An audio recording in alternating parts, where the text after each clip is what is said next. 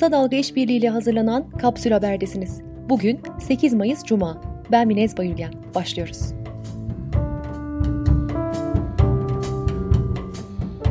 İngiltere medyası geçen Nisan ayında Türkiye'den 400 bin koruyucu önlük satın alan İngiltere'nin gönderilen malzemenin standartlara uymadığını bildirerek dağıtımını durdurduğu iddia edildi. Tıbbi ekipmanları satan Selekna Tekstil'den Mehmet Düzen, sattıkları ürünler hakkında İngiltere'den herhangi bir şikayet almadıklarını söyledi.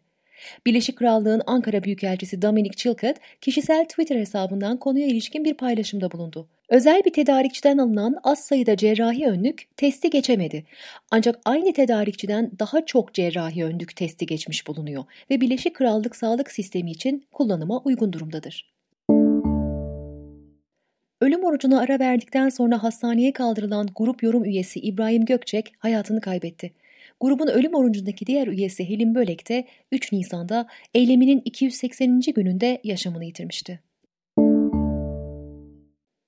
AKP MYK toplantısında Cumhurbaşkanı Tayyip Erdoğan'ın gündeme getirdiği meslek kuruluşu seçimlerine dair yapılacak düzenlemenin detayları belli oldu.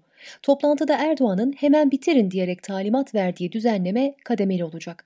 Ankara, İstanbul, İzmir gibi üye sayısı fazla olan illerde alternatif barolar kurulması konusu da toplantının gündemlerinden biriydi. Pazartesi günü 7 kente giriş çıkış yasağının kaldırılması sonrasında Bodrum, Marmaris gibi yazlıkçıların gözdesi ilçeleri sınırlarında barındıran Muğla'nın girişinde yoğunluk yaşanıyor. Binlerce kişinin akın ettiği kentin girişinde 4 kilometrelik araç kuyruğu oluştu. Türk Hava Yolları Yönetim Kurulu ve İcra Kurulu Başkanı İlker Aycı, seferlerin ilk etapta İskandinav ülkeleri, Avusturya, Güney Kore ve Japonya'ya yapılacağını söyledi. Aycı şöyle konuştu. Esas kazançlı olan hat New York ama uçuşunu açamayız. Çok riskli. Resmi rakamlardan izin çıkarsa 28-29 Mayıs gibi iç hat uçuşları başlar.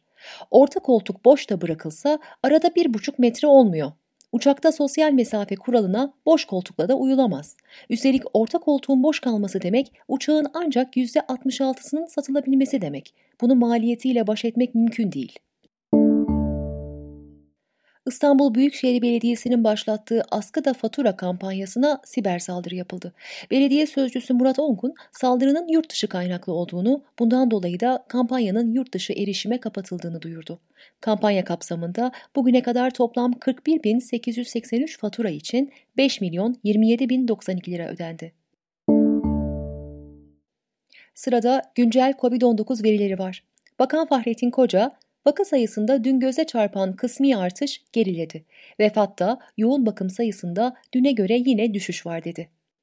Bugünkü yeni vaka sayısı 1977 ile toplam vaka sayısı 133.721 oldu. Son 24 saat içerisinde 57 kişi hayatını kaybetti. Böylece toplam ölüm sayısı 3641'e yükseldi. Ticaret Bakanlığı cerrahi maskelerin perakende satış noktalarında en fazla 1 liraya satılabileceğini duyurdu.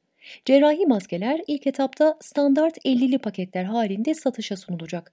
Önümüzdeki haftadan itibaren onlu standart paketler halinde de satışta olacak. Bilim Kurulu üyesi Profesör Doktor Tevfik Özlü, 11 Mayıs'ta açılacak alışveriş merkezleriyle ilgili ben zorunlu durum olmadıkça yapay havalandırmanın olduğu mekanlara gitmemeyi tercih ederim dedi. Berberlerde sakal tıraşının çok riskli olduğunu söyleyen Özlü, 12 Haziran'da açılması planlanan futbol liglerine de değindi. Bana sorarsanız maçların hemen başlaması için gerekçe yok. Neden hemen başlanıyor anlayamıyorum. Bilim kurulunun böyle bir gündemi olmadı. Japonya, COVID-19 tedavisinde antiviral ilaç Remdesivir kullanımına onay verdi. ABD Ulusal Alerji ve Bulaşıcı Hastalıklar Enstitüsü Direktörü Anthony Fauci, ilacı alan COVID-19 hastalarının plasebo alan hastalara kıyasla %31 oranında daha hızlı iyileştiğini bildirmişti. Sağlık Bakanı Fahrettin Koca, dünkü basın toplantısında söz konusu ilaçtan 400 hasta için temin edildiğini, önümüzdeki günlerde kullanmayı planladıklarını söylemişti. Şimdi de ekonomi ve iş dünyası var.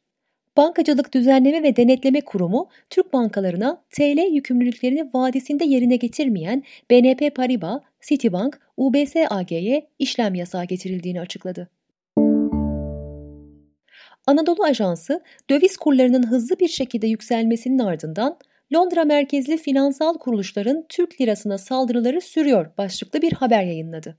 Haberde Londra merkezli bazı finansal kuruluşlar ellerinde olmayan Türk lirasıyla hızlı bir şekilde ve yüksek miktarda döviz almaya kalkarak Türk lirasına değer kaybettirmeye yönelik manipülatif ataklarına devam ediyor ifadeleri kullanıldı. 7 Mayıs'ta gün içinde dolar 7.20'yi, euro ise 7.85'i görerek rekor kırdı.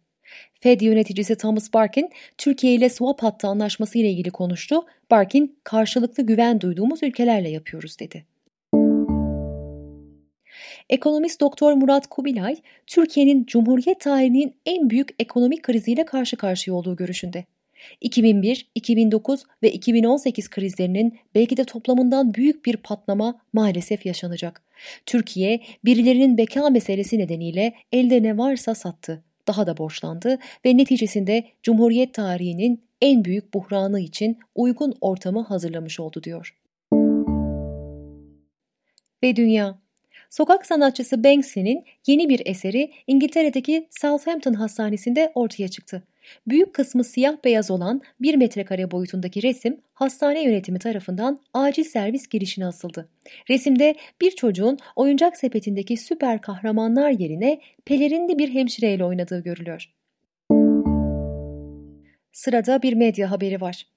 Van'da tutuklu bulunan gazeteci Nedim Türfent cezaevi koşullarını anlattı risk grubunda olan hasta tutuklu ve hükümlülere dair herhangi bir önlem alınmadığını, verilen temizlik malzemelerinin yetersiz olduğunu ve maskelerin parayla satıldığını söyleyen Türfent, defalarca talep edilmesine rağmen kolonya ve eldiven hiçbir şekilde verilmedi dedi ve spor.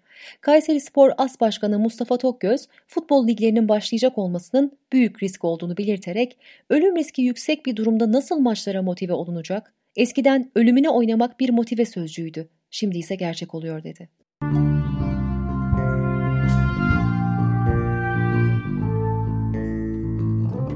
Kapsülün E-Bülteni'nde sinema, podcast, kitap ve müziğe dair öneriler de var. Bu içeriklere ve daha fazlasına ulaşmak için Kapsülün E-Bülteni'ne abone olabilirsiniz.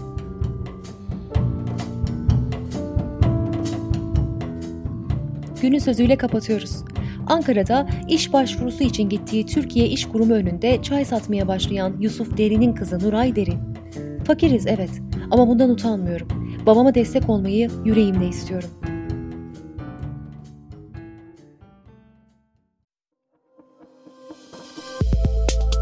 Bizi Kısa Dalga Net ve podcast platformlarından dinleyebilirsiniz.